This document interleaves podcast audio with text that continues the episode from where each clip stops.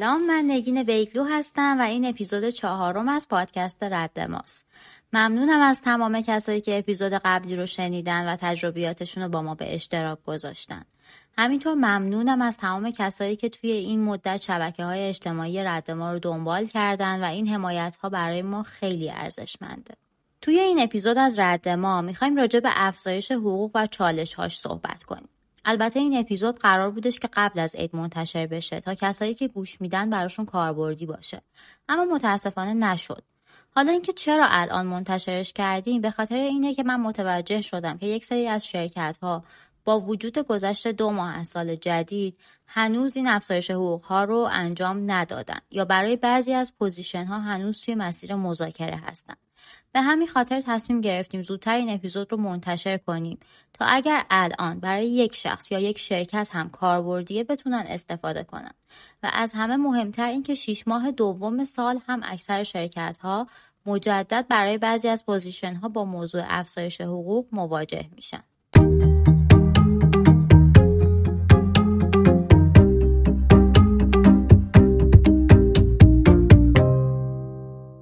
تعیین حقوق یکی از انگیزشی ترین مواردیه که هم به جذب بهتر نیرو کمک می‌کنه و هم به نگه داشتش و هم بهرهوری رو بالا می‌بره. یعنی می‌خوام بگم مسئله خیلی مهمیه که نمی‌تونیم نادیده بگیریمش و هر چقدر هم شرکت ما مزیت های دیگه یا بهتری یا حتی فوق ای داشته باشه باز این موضوع همیشه توی اولویته. یک سری عوامل هم توی تعیین حقوق یا حتی افزایشش تاثیر داره که یکم جلوتر راجع بهشون حرف می‌زنیم. وقتی صحبت از افزایش حقوق میشه شاید پررنگ ترین تصویری که توی ذهن ما به وجود میاد اواخر هر سال باشه که از بهمن ماه توی سازمان ها در واقع صحبت راجع به افزایش حقوق سال آینده شروع میشه و دو جنس دغدغه رو ما لمس می‌کنیم یکی دغدغه از جنس شرکت و سازمان که باید پیش بینی کنن درصدی که حالا وزارت کار اعلام می‌کنه برای افزایش حقوق ها توانایی شرکت برای افزایش حقوق سال آینده. میزان رشدی که توی سال گذشته داشتن تخمین درآمد سال آینده شد و موارد این چنینی. و یک جنس دغدغه هم از جنس دغدغه های کارمند و نیروی کاره. اینکه حقوقشون چقدر افزایش پیدا می‌کنه چقدر تورم رو هزینه هامون تاثیر گذاشته. اصلا افزایش حقوقی که برامون در نظر می‌گیرن کافیه یا باید وارد مذاکره بشیم. و در ادامه اگر مذاکره کنیم قبول نکنن چیکار کنیم؟ بریم جایی که می‌تونن پرداخت کنن یا نه بمونیم.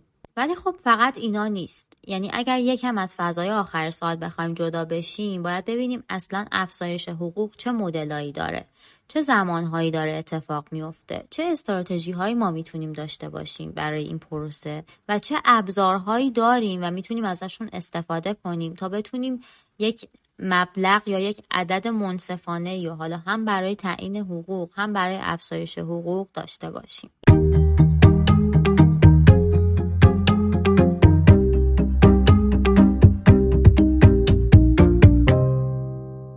یکی از مدل های افزایش حقوق افزایش حقوق سالانه یا افزایش قانونی وزارت کاره. یعنی آخر هر سال یا اول هر سال جدیدی شورای عالی کار میاد یک درصدی رو مشخص می‌کنه بر اساس حالا تورم پیش بینی شده برای سال جدید و این رو اعلام می‌کنه. یعنی اون عددی که اعلام میشه در واقع پایه ترین و حد اقل ترین میزان درصدیه که شرکت ها باید افزایش حقوق داشته باشن روی حقوق کارمنداشون این مدل افزایش حقوق درسته که طرفدارای خودشو داره و خیلی گاهن براشون خوشایند این عددی که اعلام می‌کنن چون ممکنه که بتونن راحتتر پرداختش کنن. ولی معمولا مقبول نیروهای کارمندان نیست چون تورم واقعی همیشه خیلی بیشتر از اون چیزیه که اعلام میشه.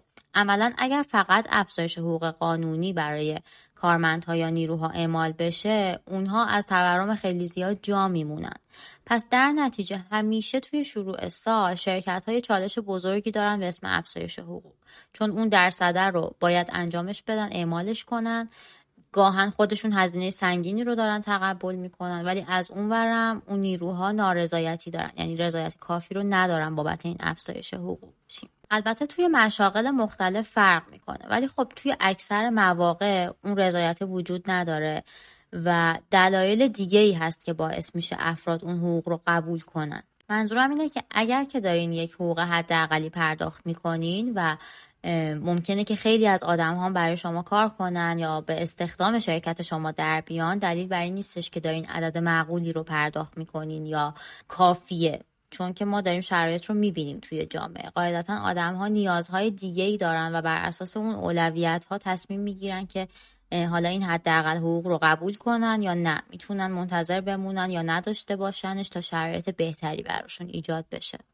مدل دیگه ای که توی افزایش حقوق داریم مدل عمل کردیه یعنی بر اساس ارزیابی عمل کرده حالا نفرات یا تیم ها اتفاق میفته و مدل رایجی هم هست توی سازمان ها یعنی اگر که ما افزایش حقوق سالانه رو در نظر نگیریم بیشترین نرخی که افزایش حقوق در طول سال توی شرکت ها داره اتفاق میفته و بر اساسش حالا جلسات برگزار میشه تعیین میشه اون درصد افزایش یا محق بودن نیرو بر اساس ارزیابی عمل کرده. توی این مدل نیروهایی که عمل کرده بهتر یا بالاتری داشتن می‌تونن حقوق بیشتری دریافت کنن. یعنی محق هستن که افزایش حقوق داشته باشن به غیر از اون افزایش حقوق سالانشون که معمولا در عواسط سال هم اتفاق میفته حالا برای اینکه افزایش حقوق توی سازمانمون به ارزیابی عملکرد وصل بشه و در کنارش نیروهامون هم انگیزه بیشتری داشته باشن و این افزایش حقوق تنها محدود به آخر هر سال نباشه باید چند تا کار انجام بدیم. اولین کار اینه که برای هر فرد باید یک سری شاخص های کلیدی عملکرد مشخص کنیم یا تعیین کنیم که ممکنه که توی هر تیم یا position متفاوت باشه. این شاخص ها ممکنه شامل کیفیت کار، نحوه انجام کار، مدت زمانی که به کار اختصاص داده اون نیرو یا خروجی که از کارش تحویل میده یا حتی مهارت های نرم باشه. حالا وقتی این شاخص ها مشخص شد ما باید بیایم به صورت دوره ای و مداوم اینو ارزیابی و مانیتور کنیم. ارزیابی این شاخص ها بر اساس مدل ارزیابی عمل کردی که توی سازمانمون داریم اجراش می‌کنیم یا فرایندهایی که براش تعریف کردیم می‌تونه توسط آدم ها یا تیم های مختلفی انجام بشه. مثلا ممکنه که این ارزیابی توسط مدیر اون آدم باشه. ممکنه که توسط تیم اون نیرو اتفاق بیفته. ممکنه که منابع انسانی این کار رو انجام بده. یا حتی ممکنه که این پروسه پروسه اتومات باشه. یعنی بر اساس چیزهایی که ما تعریف کردیم یا گزارش هایی که موجوده توی یک سیستم این به صورت اتومات داره اندازه گیری یا ارزیابی میشه. حالا توی مرحله سوم باید بیایم معیارهای افزایش حقوق و سیاست های مربوط به اون رو مشخص کنیم. اینکه مثلا ارزیابی که داریم انجام میدیم تا چه امتیازی یا چه درصدی باشه افزایش حقوق اتفاق میفته یا اگر مثلا نیرو هر ماه عمل کردش خوب باشه می‌تونه بیاد هر ماه درخواست افزایش حقوق بده؟ قطعا نه.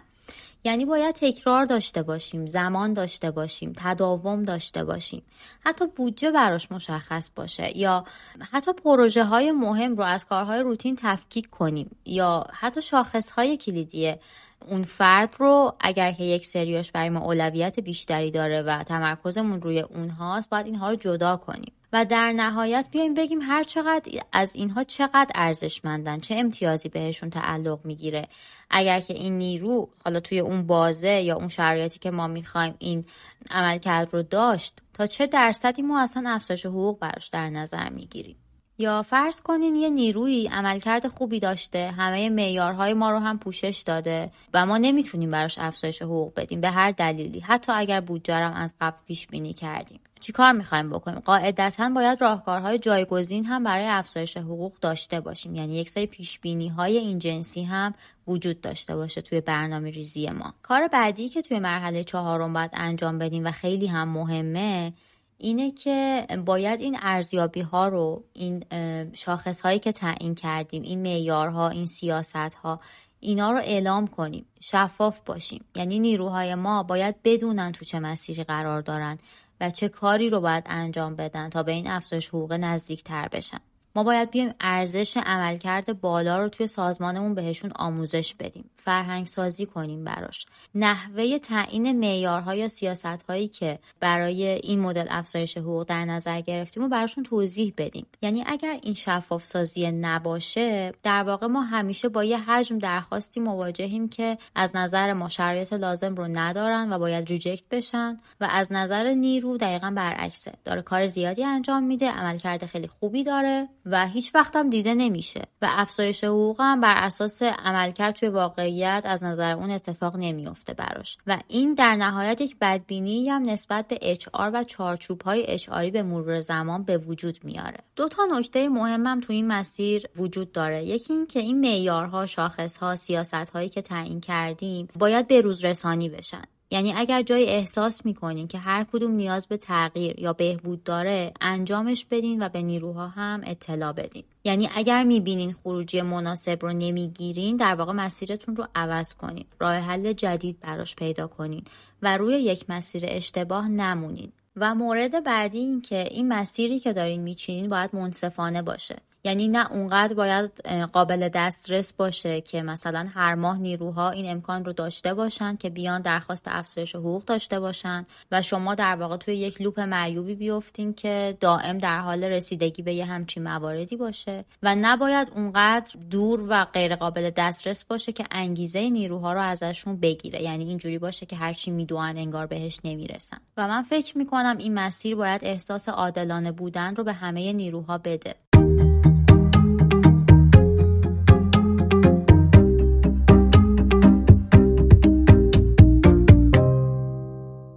یک مدل دیگه ای که توی افزایش حقوق وجود داره افزایش حقوق بر اساس تخصصه.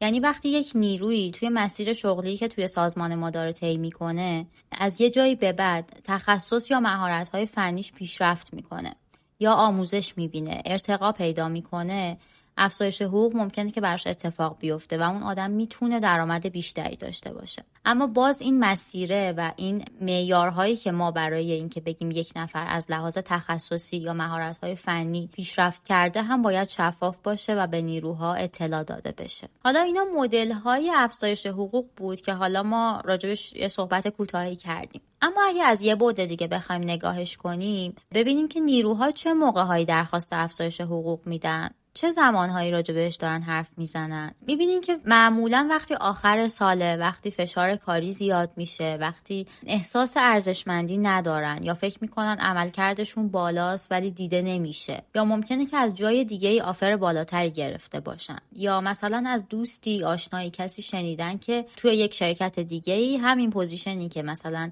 این نیرو داره با همین تخصص با همین تجربه و سابقه کاری داره یک عدد بالاتری رو دریافت می‌کنه. توی این شرایط آدم ها معمولا میان و درخواست افزایش حقوق میدن. یعنی در واقع اینا دلیل هاییه که باعث میشه آدم ها به موضوع افزایش حقوق فکر کنن و حالا یک سری از افرادم میان بیانش می‌کنن. یعنی وقتی که توی این دلایل عمیق میشیم و بررسیشون می‌کنیم می‌بینیم که اتفاقا افزایش حقوقی که توی آخر هر سال اتفاق میفته به خاطر اینکه ما از لحاظ ذهنی آمادگی داریم براش و یه جورایی شاید بتونیم بهتر پیش بینیش کنیم آسون ترین کاریه که ما داریم انجام میدیم. و سختترین و پرچالشترینش مواجهه و تصمیم گیری درست زمانهایی که پیش بینی براش نداریم. یا از دستمون در رفته یا ممکنه که سورپرایز بشیم یا بودجه اضافی هم براش نداریم. حالا دقیقا اینجا مهمه که اچ آر چی کار می‌کنه و استراتژی شرکت چیه. یه چیزی که من خیلی می‌بینم و فکر می‌کنم جاش الان بگم قبل از اینکه وارد مثلا استراتژیهایی که شرکت می‌تونه داشته باشه یا کارهایی که اچ آر باید بکنه بشیم اینه که بعضی وقتا اصلا موضوع افزایش حقوق وجود نداره. یعنی دغدغه‌ای براش وجود نداره. این دغدغه رو ما میایم می‌سازیم و بعد تعجبم می‌کنیم که وا چرا این شکلی شد؟ مثلا چه جوری فرض کنیم که یه فضای کاری خیلی فلکسیبل وجود داره که مثلا بچه ها ریموتن و دارن کارشون رو انجام میدن. یهو ما میایم یه فرایند اداری خیلی سفت و سخت می‌ذاریم یا فرایند من بهش میگم حتی سنتی. مثلا میایم کسر از حقوق به خاطر یه موضوعی رو انجام میدیم یا یه قانونی می‌ذاریم اگر فلان کارو نکنین جریمه میشین ازتون کم میشه. اینجور موقع می‌دونین چه اتفاقی میفته اون نیروی آدمه میاد میگه که مثلا من خارج از ساعت کاری من کار کردم بهم به پول ندادین. این همه مثلا تایم گذاشتم چیزی دریافت نکردم. حالا مثلا واسه یه ساعت دیر کردن این مبلغ رو کم کردین ازم؟ یا من حتی نصف شبم کار می‌کنم هیچ پولی دریافت نکردم. ولی نه صبح باید حتما توی شرکت باشم. پس پول بیشتری باید بهم هم بدین. می‌خوام بگم اگر می‌بینین فضای کاریتون فضای مثبتیه و همه راضی هستن واقعا دست نزنین بهش. یعنی خراب کردن خیلی راحته. اون ساختنه که سخته. و البته اینو برای زمانی میگم که همه کارها داره خوب پیش میره.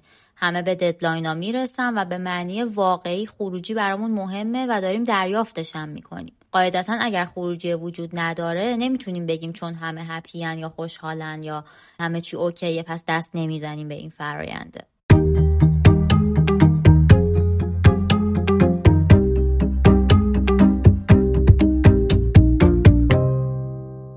برای افزایش حقوق یک سری استراتژی یا بهتر بگم یک سری سبک رفتاری ما می‌تونیم داشته باشیم و برای تعیین میزان این افزایش حقوق هم اگر که می‌خوایم رقابتی یا منصفانه باشه یک سری ابزار داریم که می‌تونیم ازشون استفاده کنیم. استراتژی توی افزایش حقوق توی همه شرکت ها یکی نیست و نمی‌تونه باشه چون به عوامل مختلفی بستگی داره. یعنی حتی توی یک شرکت توی همه تیم ها هم ممکنه که یکسان نباشه و تیم با تیم یا حتی position با position فرق کنه. مثلا یک شرکتی بر اساس صنعتی که داره توش کار می‌کنه یا برنامه کسب و کاری که برای سال جاریش یا حالا سال آیندهش داره ممکنه که تیم فروشش براش اهمیت زیادی داشته باشه. قاعدتا باید برنامه منعطفتر و پرقدرتتری هم برای افزایش حقوق یا نگهداشت این تیم و نیروهاش یا هزینه‌ای که بابت سرمایه گذاری روشون می‌خواد انجام بده باید داشته باشه. و برعکس توی همین شرکت ممکنه که مثلا یک تیم اداری اصلا رقابتی بابت پرداخت براشون وجود نداشته باشه. یا حتی تصمیم بگیریم که نیروهای جونیورتری رو براشون جایگزین کنیم. یا مثلا یک شرکتی که تکنولوژی محوره نمی‌تونه با حداقل ها با تیم فنیش طی کنه. چون می‌دونه رفتن اون آدم ها هزینه بیشتری براش داره. یا یه شرکت ممکنه اصلا هیچ کدوم از اینها رو در نظر نگیره. بگه هر چی من میگم همینه مثلا نمی‌خوای نخواب به سلامت. یا یه شرکتی خیلی بازاری و غیرکاری با افراد ممکنه که توافق کنه. حالا ما نمی‌خوایم بگیم که کدوم از اینا خوبن یا کدوم از اینا بدن. ولی خب قاعدتا هرچی ما میان روتر باشیم و توی چارچوب های اشعار حرکت کنیم بهتره. ولی باز این هم دلیل بر این نمیشه که استراتژی های دیگه جواب نمیده یا ممکنه که خیلی خوب جواب نده. یه باوری که من دارم اینه که چیزهایی که مربوط به منابع انسانیه رو نمیشه براشون نسخه یکسان بپیچیم. یعنی باید ببینیم توی فرهنگ سازمانی ما چه روشی جواب میده. روی نیروهایی که دارن با ما کار می‌کنن کالچری که دارن یا خصوصیت های اخلاقی که دارن چه چیزی روشون جواب میده و همون رو بیایم بهبود بدیم. حالا بر فرض اینکه ما یک سبک رفتاری متعارف و میانه رو داریم با این چجوری می‌تونیم میزان افزایش حقوق یا چیزی که درسته رو مشخص کنیم یا برنامه ریزی داشته باشیم براش؟ اینجا برمیگردیم به همون ابزارهایی که گفتم داریم و می‌تونیم ازشون استفاده کنیم. حالا یا از همشون یا از چند تاشون یعنی این شکلی نیستش که بگیم ما انقدر می‌تونیم و تمام. اصولیش اینه که از تمام ابعاد بررسی بشه. حالا اگر بخوایم بگیم که این ابزارها چی که توی این مسیر می‌تونن به ما توی تعیین افزایش حقوق یا مبلغ حقوق و منصفانه بودنش کمک کنن یکیش بحث جاب گریدینگ توی سازمانمونه. در واقع باید grade تمام تیم ها و position ها توی سازمان ما مشخص باشه. کدوم تیم ها یا position ها اولویت بیشتری دارن؟ یا بهتر بگم درایور سازمان ما کدوم تیمه؟ کدوم position ه مورد دیگه این که برنامه کسب و کار ما برای سال آینده چیه؟ یعنی ما باید بدونیم که کسب و کاری که داره به سمت جلو حرکت می‌کنه و برنامه رشد داره تمرکزش روی توسعه است روی فروششه روی منابع انسانیشه یا هر چیز دیگه مورد دیگه این که حد اکثر توان شرکتمون برای تامین بودجه افزایش حقوق با توجه به اون پلن درآمدی که داریم و تخمینی که داریم می‌زنیم چقدره؟ ابزار بعدیمون اینه که ببینیم وزارت کار چه درصدی رو برای حداقل افزایش حقوق مشخص می‌کنه. یا مثلا شرکت های رقیب توی همین صنعت و اکوسیستم با اسکیل شرکت ما چقدر دارن پرداخت می‌کنن به نیروهاشون؟ ما از این نظر عقبتریم ازشون یا جلوتریم؟ نیروهای متخصص ما حقوقشون بدون در نظر گرفتن scale شرکت چقدر توی بازار کار. یا یک سری گزارش های سالانه هست که توسط حالا شرکت ایران تلنت جاب ویژن داره منتشر میشه و راجع به مبلغ های حقوق صحبت می‌کنه. اینکه در سال گذشته چه مسیری رو طی کرده و در سال آینده چه مسیری رو قرار طی کنه. ما از این گزارش ها هم می‌تونیم به عنوان یک ابزار استفاده کنیم. مورد بعدی این که از شرکت هایی که کارشون اینه کمک بگیریم. یک سری شرکت ها هستن که بر اساس data یی که دارن خیلی دقیق و خیلی در واقع حرفه‌ای به شما اعلام می‌کنن که این نیرو مثلا یا این position یا این تیم حقوقش چقدر بر اساس تخصصی که دارن بر اساس کاری که دارن انجام میدن و شما می‌تونید با پرداخت یک سری هزینه یا یک سری مبالغ از این شرکت ها هم کمک بگیریم یه مورد دیگه ای که خیلی قابل دسترس تر و بدون هزینه تر یا شاید راحت تر باشه روابط غیر رسمی و دوستانمون هست. یعنی این اتفاق خیلی توی HR هم میفته بچه های منابع انسانی با هم ارتباط می‌گیرن از همدیگه می‌پرسن توی شرکت شما چه شکلیه یا از مدیر تیم های شرکت های دیگه می‌پرسن یا این ارتباطات ممکنه که ارتباطات بین دوتا مدیر عامل باشه یا HR با مدیر عامل باشه یا هر چیز دیگه. در هر صورت ما از روابط و connection ی که داریم توی شرکت های دیگه استفاده می‌کنیم و متوجه میشیم که توی حالا سازمان یا شرکت اونها بابت پرداخت حقوق چه اتفاقی داره میفته چه حداقل هایی رو دارن؟ چه حد هایی رو دارن؟ چه مسیری رو دارن طی می‌کنن؟ و همه اینها رو می‌تونیم از این روابط ما به دست بیاریم. مورد دیگه ای که توی این مسیر خیلی به ما کمک می‌کنه و من فکر می‌کنم خیلی هم مهمه اینه که یک نیازسنجی بابت نیازهای نیروهای داخلیمون داشته باشیم. یعنی ما باید بدونیم افرادی که دارن کنار ما کار می‌کنن با چه حداقلی می‌تونن زندگیشون رو پیش ببرن. به چه مبلغی واقعا نیاز دارن. و خیلی مهمه این موضوع. مخصوصا اگر نیروی موندگاریش برای ما مهمه. و یک مورد دیگه هم وضعیت ارزیابی عملکرد تیم ها و نفرات توی شرکت ماست که باید ببینیم چه شکلیه. این هم باز خیلی مهمه. یعنی به ما کمک می‌کنه که توی مواقع حساس بتونیم تصمیم بگیریم. با توجه به عملکرد گذشته که اون آدم داشته ببینیم که واقعا اوکیه که هزینه بیشتری برای این شخص بکنیم یا نه. اینجا جاییه که باید غیر منعطف برخورد کنیم. وقتی همه اینا رو بررسی می‌کنیم حالا می‌تونیم برنامه‌ریزی درستی داشته باشیم یا با آگاهی کامل از شرایط داخلی و خارجی شرکتمون می‌تونیم این افزایش حقوق رو درست اجرا کنیم یا عددهای درستی رو براش تعیین کنیم که هم منصفانه باشه هم عادلانه باشه. یا حتی اگر که این آگاهی رو داشته باشیم و از این ابزارها درست استفاده کنیم می‌تونیم توی درخواست های غیرقابل پیش بینی هم که برامون در طول سال ممکنه به وجود بیاد تصمیم درستی بگیریم.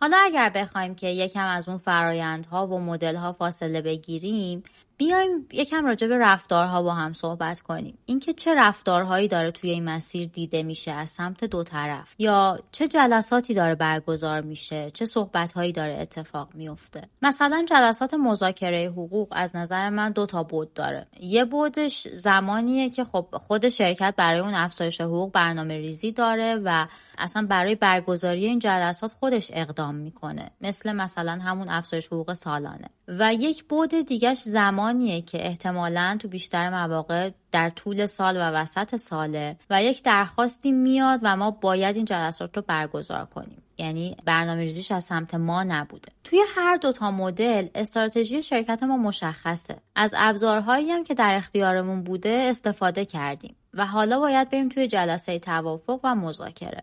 چیزی که خیلی مهمه و تأثیر گذاره توی این جلسات که منجر به توافق یا در نهایت تمدید قرارداد میشه فرهنگ سازمان یا میزان تعلق سازمانی نیروها به شرکت ما. همون چیزایی رو داریم راجبش حرف می‌زنیم که یه شبه به وجود نمیاد و آدمها باید ببیننش در واقعیت. حرف خالی فایده نداره. اگر که ما فرهنگ خوبی توی شرکتمون نداشته باشیم یا نیروها شرکتمون رو دوست نداشته باشن حالشون خوب نباشه این جلسات می‌تونه یکی از سخت ترین چالش های ما توی اشعار باشه. چون در واقع چیزی برای ارائه نداریم و احتمالا حرفای قشنگ هم دیگه تأثیری نداره. پس یادمون نره حقوق تنها مسئله موجود نیست و یک سری موارد دیگه هم روی خروجی این جلسات اثر گذاره. توی این جلسات ما باید به عنوان پیشبرنده جلسه علاوه بر اینکه موضوع افزایش حقوق و مبلغش و درصدش و اینها رو راجبش صحبت کنیم راجب یه سری موارد مثل بسته های مزایایی هم که وجود داره یا قرار به وجود بیاد یا بهبود داده بشه با نیروهامون صحبت کنیم. حالا اینکه این مزایا چیه توی هر شرکتی متفاوته و بستگی به شرایط مالی اون شرکت هم داره. یعنی یک شرکتی که اوضاع مالی خوبی نداره یا بودجه محدودی داره ممکنه که این مزایا از شناوری ساعت و مثلا ریموت بودن و چیزهای ساده این شکلی شروع بشه یا یه شرکتی که مثلا اوضاع مالی خوبی داره ممکنه که کمک هزینه رفت آمد داشته باشه کمک هزینه مسافرت داشته باشه ممکنه بیمه تکمیلی رایگان بده به نیروهاش یا خیلی موارد دیگه. زمانی که قرار این افزایش حقوق اجرا بشه باید راجع به ارزیابی عمل کردی که داشتیم و قوانین و چارچوب های HR و محدودیت ها یا شرایطی که شرکت داره هم با نیروها صحبت کنیم حتما.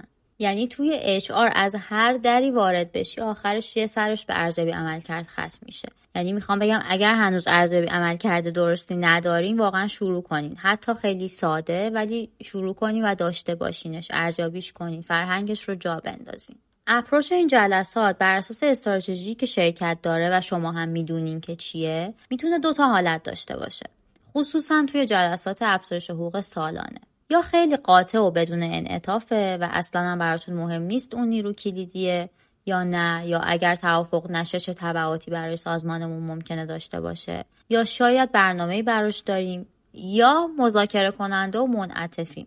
برامون مهمه. می‌دونیم که اون نیرو عمل کرده خوب داشته یا نیروی کلیدیه یا هر چیز دیگه این که میگم قاطع نه به معنی از بالا به پایین یا غیر محترمانه. یعنی بعد از اینکه نیاز رو شنیدیم و شرایط رو توضیح دادیم محترمانه درخواست رو رد می‌کنیم یا به زمان دیگه ای موکول می‌کنیم. و البته که باید پیشنهادهایی هم برای اون نیرو داشته باشیم. مثلا اگر شخصی عملکرد متوسطی داشته می‌تونین طبق مستند باش صحبت کنیم می‌تونین توی این جلسات باهاش توافق کنین که اگر بتونه مثلا دو دوره بعدی ارزیابی عمل کردش و امتیاز یا نمره بالایی بگیره و پیشرفت کنه وسط سال شما می‌تونین که بهش افزایش حقوق بدین. یا مثلا اگر فلان کارو بکنه فلان مهارت رو یاد بگیره می‌تونه که افزایش حقوق داشته باشه. و شخص باید بدونه برای این افزایش توی چه مسیری قرار بگیره و چه زمانی می‌تونه دوباره درخواست بده. اما توی مدل منعطف شاید عدد درخواستی پرداخت نشه یا کمتر باشه یا با بودجه ما همخونی نداشته باشه. اما دو طرف راضی از جلسه بیرون میرن و توافق شکل گرفته. توی مذاکرات حقوق خیلی به این موضوع باید دقت کنیم که اگر نیروی از ما درخواست افزایش حقوق داره یا با ما وارد چانه زنی میشه اگر واقعا نیروی کلیدیه و عملکرد خوبی هم ازش ثبت شده توی حالا سال گذشته یا ماهای گذشته بهتره که باهاش منعطفتر برخورد کنیم و با یه مقدار افزایش حقوق بیشتر اون شخص یا نیرو رو توی تیممون نگه داریم. یعنی باید به این فکر کنیم که اگر قرار باشه این شخص یا این نیرو از تیم ما جدا بشه احتمالا ماه آخر کاریش رو درگیر مصاحبه رفتنه. و تمرکز بالایی روی کارش نداره. نفر جدید رو هم اگر خیلی سریع معد کنیم به تیم و حالا پرسه استخداممون طول نکشه فقط یک ماه هم طول می‌کشه که onboarding اون شخص جدید شکل بگیره. توی شرکت جا بیفته کار رو دستش بگیره و با یه حساب سرانگشتی هزینه همین دو ماه برای ما بیشتر از افزایش حقوقیه که اون نیرو می‌خواد تو کل سالش داشته باشه. جلسات مذاکره حقوق جلساتیه که ما به معنی واقعی باید وسط وایسیم. وسط به معنی اینکه منافع شرکت توی یه دستمونه و منافع و حال اون نیرو توی یه دست دیگمونه نباید یادمون بره ما خودمون یه روزی اونجایی که اون نیرو وایساده ممکنه که وایسیم. چه انتظاری دارین از مدیر یا مدیر عاملتون؟ همون مدلی رفتار کنیم پیگیر باشین دلسوز باشین گوش بدین واقعا تلاش کنین که یک راهی براش پیدا کنین. یک راه میانه.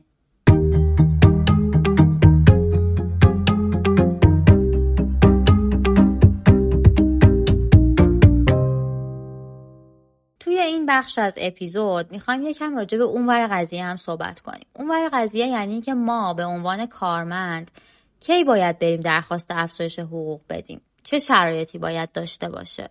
قاعدتا وقتی که پولمون تموم شده یا مثلا به یه چالش مالی شاید گذرا تو زندگیمون برخورد می‌کنیم زمان مناسبی برای درخواست افزایش حقوق نیستش. درخواست افزایش حقوق یک بحث خیلی حساس و مرحله که باید برنامه ریزی براش داشته باشیم. یعنی همون جوری که ما از اون طرف میایم میگیم که سازمان ها باید معیار مشخص داشته باشن باید سیاست های مشخص داشته باشن از ابزارها باید کامل استفاده کنن. این ورم یک سری شرایط وجود داره.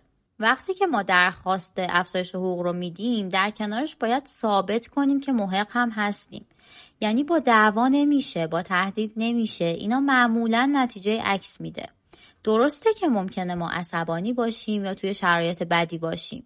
ولی خب توی کار همیشه باید توی یک چارچوب مشخصی رفتار کنیم و اگر فراتر از اون بخوایم بریم ممکنه که اصلا طبق ایدئالمون پیش نره. حالا قبل از اینکه افزایش حقوق رو بخوایم درخواستش رو اعلام کنیم چند تا چیزه که باید با خودمون بررسی کنیم.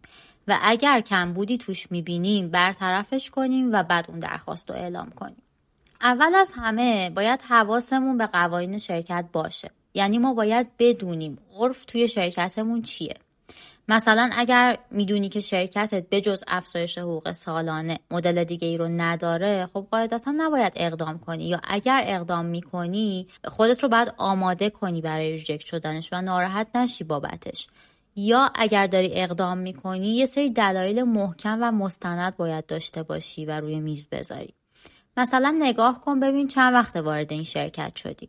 اگر واقعا کمتر از 6 ماهه اصلا نباید بری درخواستتو مطرح کنی. چون هنوز عملکرد واقعی تو یا من و خروجیمون نشون داده نشده و ممکنه باهاش مخالفت کنن. باید نگاه کنیم ببینیم توی این مدت یا اخیرا دستاورد بزرگی داشتیم که مثلا به درآمد یا فروش شرکت کمک کرده باشه یا یه بار بزرگی رو از رو شرکت برداشته باشیم. اگر داشتی می‌تونی درخواست بدی. برو سریع عنوانش کن. ولی وضعیت مالی شرکت رو هم بررسی کن. یعنی اگر می‌دونی که شرکت توی وضعیت مالی خوبی نیست قاعدتا ممکنه درصد اینکه باهات مخالفت کنن زیاد باشه.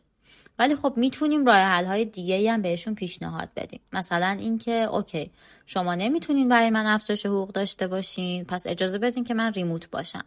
یا position م بالاتر بره یا هر چیز دیگه ای یا نگاه کنیم ببینیم اگر که از روز اولی که وارد اون شرکت شدیم تا الان هیچ تغییری توی ما ایجاد نشده. هیچ مهارتی بهمون به اضافه نشده یا پیشرفتی توی کارمون نداشتیم خب قاعدتا ما کیس مناسبی برای افزایش حقوق نیستیم. ولی اگر این بهبود رو توی خودمون می‌بینیم می‌تونیم به عنوان یک دلیل ازش استفاده کنیم و درخواستمون هم اعلام کنیم. یا یه فضای دیگه ای که باید بهش دقت کنیم. اگر که توی ماهای اخیر یا سال گذشته عملکرد خوبی نداشتیم و بابت این موضوع به همون فیدبک دادن بهتره که تا وقتی که عملکردمون بهتر نشده یا به اون ایدئال نرسیده دست نگه داریم. چون احتمالا اولین دلیلی که درخواستمون ممکنه به خاطرش ریجکت بشه همین موضوع عملکردمون باشه. یا بیایم بسنجیم ببینیم واقعا عددی که می‌خوایم درخواستش رو بدیم عرفه. واقعا همکارای ما تو شرکت های دیگه یا تو لول ما دارن همین حقوق رو دریافت می‌کنن یا نه؟ چون صرفا ما به این عدد نیاز داریم داریم شرکت رو تحت فشار قرار میدیم. یا مثلا اگر مسئولیت جدیدی رو تازگی یا قبول کردیم باید صبر کنیم باید بتونیم عملکردمون رو نشون بدیم و شرکت باید عملکرد ما رو زمان داشته باشه که بسنجه و ارزیابی کنه. البته یه موقع هایی هست که خود شرکت پیشنهاد کار بیشتری میده یا پیشنهاد مسئولیت بیشتری میده.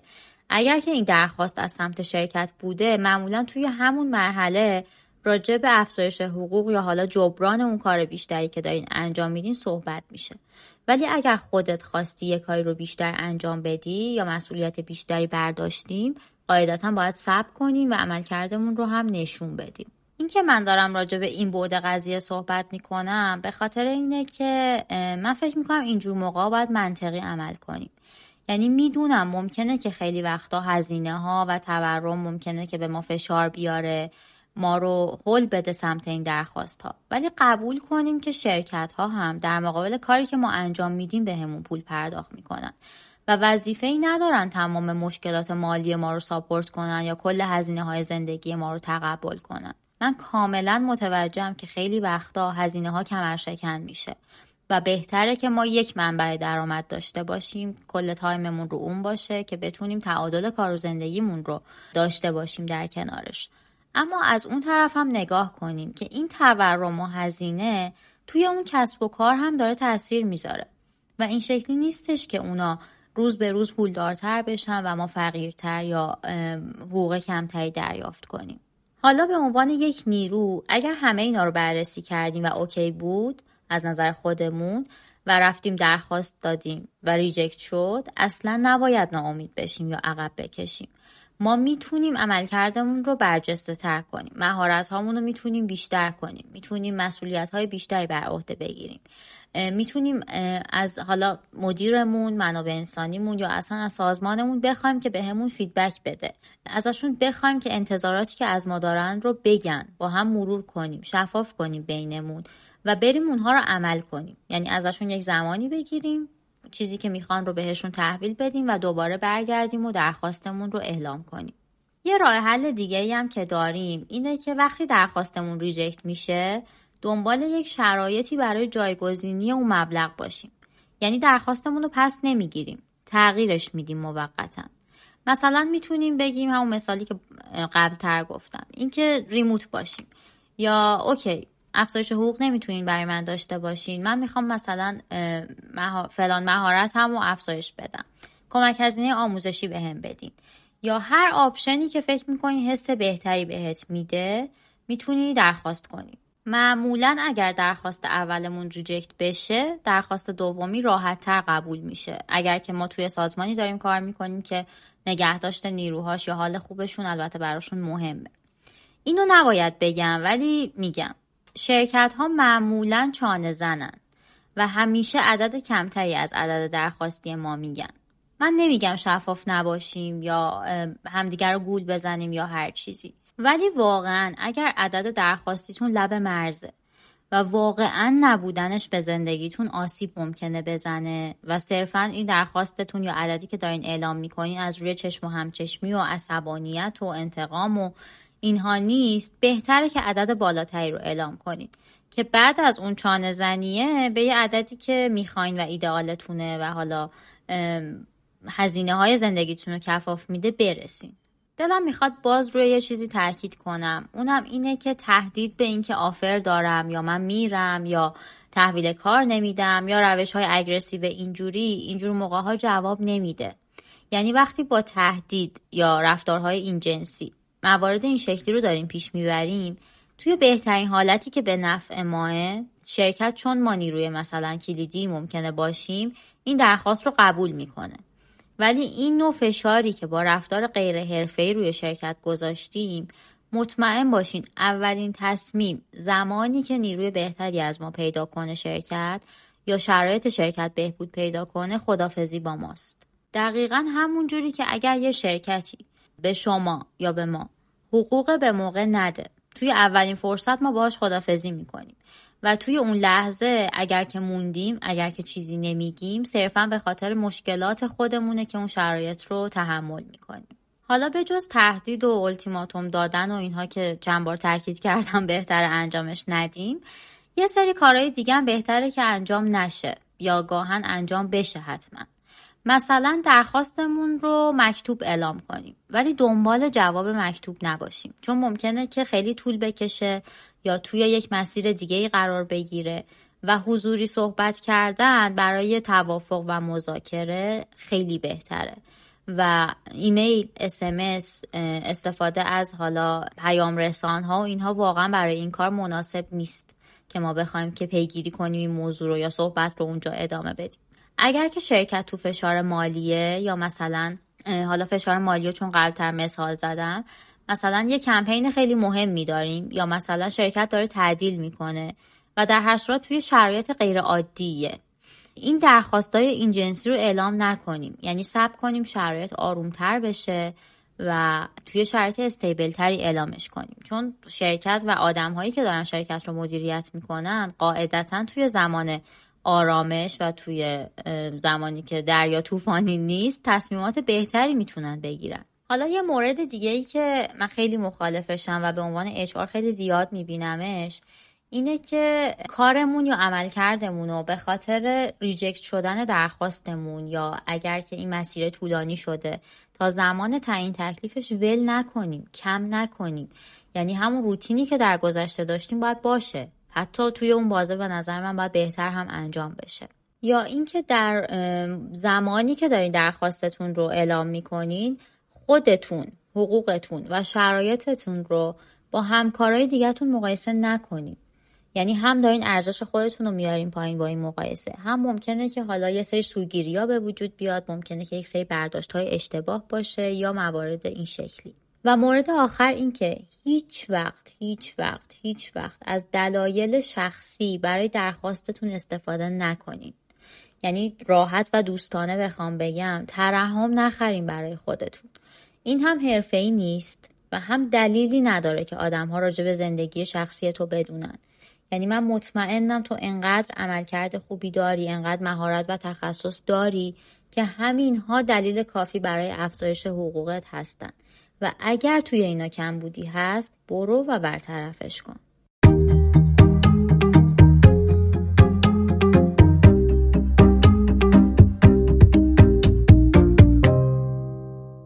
دوباره برمیگردیم این ور قضیه و از نگاه HR یا یک سازمان می‌خوایم ببینیم که اگر درخواست های افزایش حقوق سمتمون اومد باید چی کار کنیم؟ توی افزایش حقوق سالانه که وضعیت مشخصه یه توافقی شکل می‌گیره و خیلی پیش بینی شده است در واقع نسبت به مدل های دیگه. اما به عنوان یک HR زمانی که حالا نیروهای ما درخواست افزایش حقوق می‌کنن باید چند تا قدم برداریم تا این مسیر خیلی انسانی پیش بره.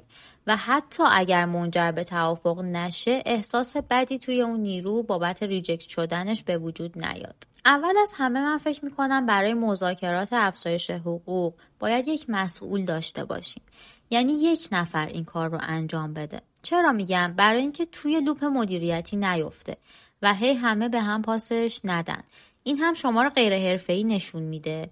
مخصوصا وقتی که بودجه کافی وجود نداره یا آمادگی برای اون شرایط رو ندارین این اتفاق خیلی زیاد میفته که هی آدما در واقع مکول می‌کنن یا به زمان دیگه یا به شخص دیگه. این هم شما رو غیر حرفه‌ای نشون میده و هم نارضایتی ایجاد می‌کنه. یعنی اگر الان نیروی ما فقط یه دغدغه افزایش حقوق داشته باشه بعد از اینکه وارد این لوپ میشه یا از این لوپ بیرون میاد از این به بعد نارضایتی بابت اهمیت ندادن بهش یا فرایندهای بدمون یا مدیریت ضعیفمون هم بهش اضافه میشه. دومین چیز این که اگر با درخواستای تهدیدآمیز که قبلتر راجبش صحبت کردیم مواجه شدیم ما باید حرفه‌ای برخورد کنیم. حرفه‌ای یعنی اینکه نه مستصل باشیم جلوی نیرو و نه اونقدر بی تفاوت برفتن. در واقع این وظیفه ماه که مزایای کار کردن توی شرکت رو برای اون نیرو توضیح بدیم. اما از طرفی هم التماس یا در واقع تمنایی بابت موندنش نداشته باشیم. چون در هر صورت ما می‌تونیم نیروی جدیدی رو جایگزین کنیم و این رو هم محترمانه می‌تونیم اگر که داره رفتار مثلا غیر حرفه‌ای ایجاد میشه یا نسبت به ما انجام میشه توضیح بدیم که در هر صورت ما می‌تونیم که نیروی جدید رو جایگزین کنیم. مورد مهم دیگه ای که وجود داره اینه که گوش کنیم و بفهمیمشون. یعنی وقتی که یک نیروی درخواست افزایش حقوق میده باید به نگرانیاش گوش کنیم. دلیلایی که پشت این نگرانی ها وجود داره رو ببینیم درکش کنیم. یا بهشون اجازه بدیم انتظاراتشون رو بیان کنن. یا هر جزئیاتی که مربوط به مثلا دستاوردهای قبلیشونه و ممکنه که حمایت کنه ازشون رو ارائه بدن. کار دیگه ای که ما می‌تونیم انجام بدیم اینه که سیاست های شرکتمون رو یه بار دیگه با خودمون مرور کنیم ببینیم که چی داریم چی نداریم چی کار می‌تونیم بکنیم در واقع چقدر اختیار داریم. و بعد این رو با نیرو هم اگر که شرایط افزایش حقوق رو نداریم به اشتراک بذاریم باهاش صحبت کنیم. بگیم که به این دلیل به این دلیل به این دلیل ما این امکان رو نداریم شرایطش رو نداریم. اصلا برنامه ریزی براش نداشتیم. و ازش مشارکت بخوایم برای پیدا کردن راه حل. یعنی اینجا هم مثل قصه تعدیل ممکنه که نیروها خودشون بیان پیشنهاداتی بدن که توی تصمیم گیری ما تاثیر مثبتی داشته باشه. قبل از اینکه وارد این جلسات بشیم عملکرد اون شخص رو هم ارزیابی کنیم. یعنی بریم توی چند ماه گذشتهش رو ببینیم. و ببینیم چه شکلی بوده و راجبش توی اون جلسه صحبت کنیم. مخصوصا اگر که مسئولیت اضافه به اون آدم دادیم یا ممکنه که توی موفقیت تیم یا شرکتمون تاثیر زیادی داشته یا عملکرد خیلی خوبی داشته و الان ما نمی‌تونیم براش افزایش حقوق داشته باشیم اینها رو باید توی اون جلسه راجبش صحبت کنیم و از اون آدم تقدیر کنیم تشکر کنیم.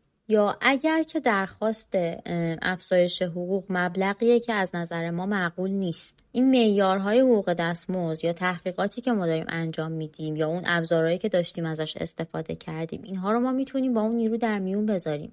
یعنی بیایم بهش بگیم که مثلا آقای فلانی خانم فلانی درسته که شما مثلا لیاقتت بیشتر از این حرف هاست ولی عرف بازار هم اینه.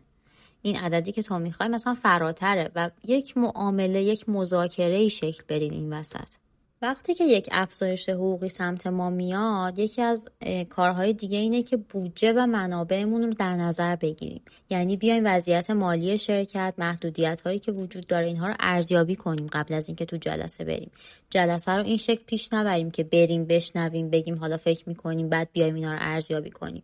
قاعدتا ما از قبل می‌تونیم یک سری چیزها رو آماده کنیم و به اون نیرو جواب بدیم. و اگر محدودیتی وجود داره یا شرایط نامناسبی هست آماده باشیم که توی اون جلسه با نیرومون راجبش صحبت کنیم. چیز دیگه ای که خیلی مهمه اینه که حتما طبق چارچوب هایی که تعیین کردین جلو برین. مخصوصا اگر این درخواستا از سمت چند نفره. چون ممکنه که به همدیگه بگن با هم صحبت کنن. و محرمانه بودن رو هم حتما حفظ کنید این محرمانه بودن الان توی شرکت ها هم ممکنه که یک جاهایی دغدغه باشه. ولی جنس حفظ محرمانگی از سمت شرکت یا منابع انسانی مخصوصا توی موضوع حقوق خیلی متفاوته با اینکه یک نیرو یا یک تیمی این محرمانگی رو رعایت نکنه یا راجع به حقوقش با حالا همکارش یا دوستش بخواد صحبت کنه. و من فکر می‌کنم که ما حداقل همیشه باید اون رفتار حرفه‌ای و حفظ چارچوب ها رو داشته باشیم. یکی دیگه از کارهایی که باید توی این مسیر انجام بدیم وقتی که درخواست افزایش حقوق سمتمون میاد یک سری مشوقهای غیرمالی رو هم در نظر بگیریم که آماده داشته باشیم اگر که می‌خوایم پیشنهادش رو بدیم. یا یک برنامه رشد شغلی داشته باشیم اگر که نداریم ایجادش کنیم. همه اینهایی که الان راجبش صحبت کردیم کارهاییه که توی مسیری که وقتی که یک درخواست افزایش حقوق میاد باید توسط حالا HR یا اون سازمان انجام بشه. و من حداقل خودم ترجیحم اینه که تا قبل از اون جلسه تمام این موارد رو ما بررسی کرده باشیم و یه جورایی دست پر وارد اون جلسه بشیم. دست پر نه به معنی این که بخوایم از موضع قدرت عمل کنیم. دست پر یعنی این که برامون مهمه که جلسه که داریم واردش میشیم یک خروجی مثبتی داشته باشه. حتی اگر اون افزایش حقوقی که نیرومون مد نظرشه رو نتونیم براش انجام بدیم یا بهش پیشنهاد بدیم. یعنی ما با یک سری وسیله و آپشن های دیگه و یک سری ارزیابی ها و توضیحات داریم توی اون جلسه میریم و می‌خوایم که با هم توافق کنیم. توافق کنیم بابت نگهداشت اون نیرو بابت حال خوبش و بابت نیازهایی که داره. یعنی با این کارها ممکنه که اون موقع ما نتونسته باشیم اون افزایش حقوق رو بدیم یا درخواست رو به نتیجه برسونیم. اما داریم تعهدمون رو به رشد نیروهامون یا رضایت شغلیشون نشون میدیم.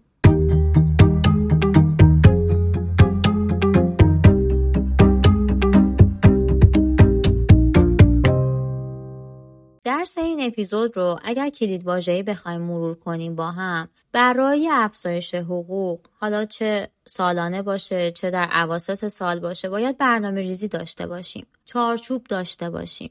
راهکارهای جایگزین پیش بینی کنیم. خوب گوش کنیم و حامی باشیم. اما میانه عمل کنیم. و برای واقع بین بودن یا منصف بودن از ابزارهایی که داریم استفاده کنیم. و مثل همیشه حتما حتما حتما ارزیابی عمل کرد داشته باشیم. و اما این اپیزود از رد ما هم تموم شد و ممنونم که من رو شنیدین. اپیزود بعدی رد ما خیلی زود منتشر میشه. پس منتظرش بمونید من همچنان مشتاقم تجربیات شما و چالش هاتون رو با هر نقشی در فضای افزایش حقوق مثل اینکه جلساتتون چطور پیش رفت چه مزایایی جایگزین شد یا از چه روش هایی برای افزایش حقوق استفاده کردین و هر چیزی که مربوط به موضوع این اپیزود میشه بشنوم. و شما می‌تونین از طریق ایمیل، لینکدین، اینستا، تلگرام، واتساپ و توییتر با رد ما در ارتباط باشین. و این تجربیات رو برای ما ارسال کنیم.